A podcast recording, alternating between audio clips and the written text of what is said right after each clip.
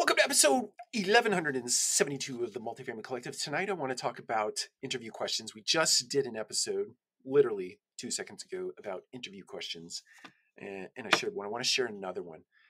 Um, it's given cause for me to think that I'm going to attempt to categorize some of the Multifamily Collective content uh, into series or a series of series.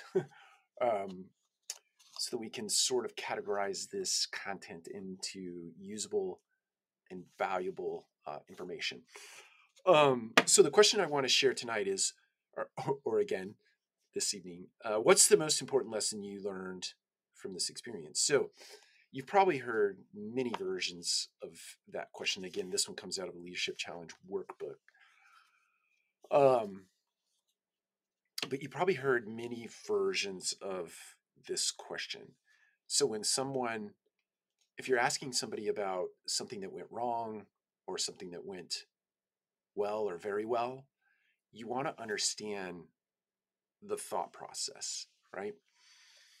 You want to you want to understand two things. You want to understand the lesson that they took from the experience. So I made a decision and it yielded this outcome and that outcome was negative, what is the lesson I learned in that? That outcome was positive.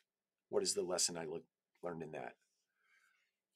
And more importantly, how did I employ that in my go forward effort, right?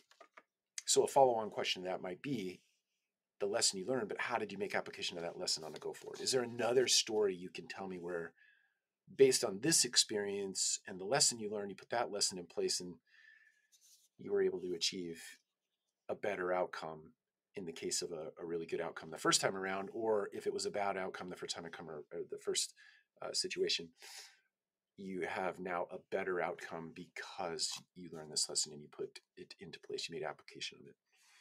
Um, but you also want to learn what is the process. I think it's really important. I think it's really important to understand how people think. Right there you and I could get to the same outcome, but think about it in completely different ways, sometimes in completely opposite ways, right? Your workflow to an outcome could be different than my workflow to an outcome, and both are equally valuable because they produce the outcome, especially if the outcome is an outcome you wanted for your business, right? Or in life in general, in your community, etc. And it doesn't mean that my way is any more right or wrong than your way, it's just different. And many times we lose the value in that because you get it in your head that there is only one way to do something. Therefore, when you hear an alternative way to do something, you just default to your way and you can't see that way because the only thing you can see is your way. So,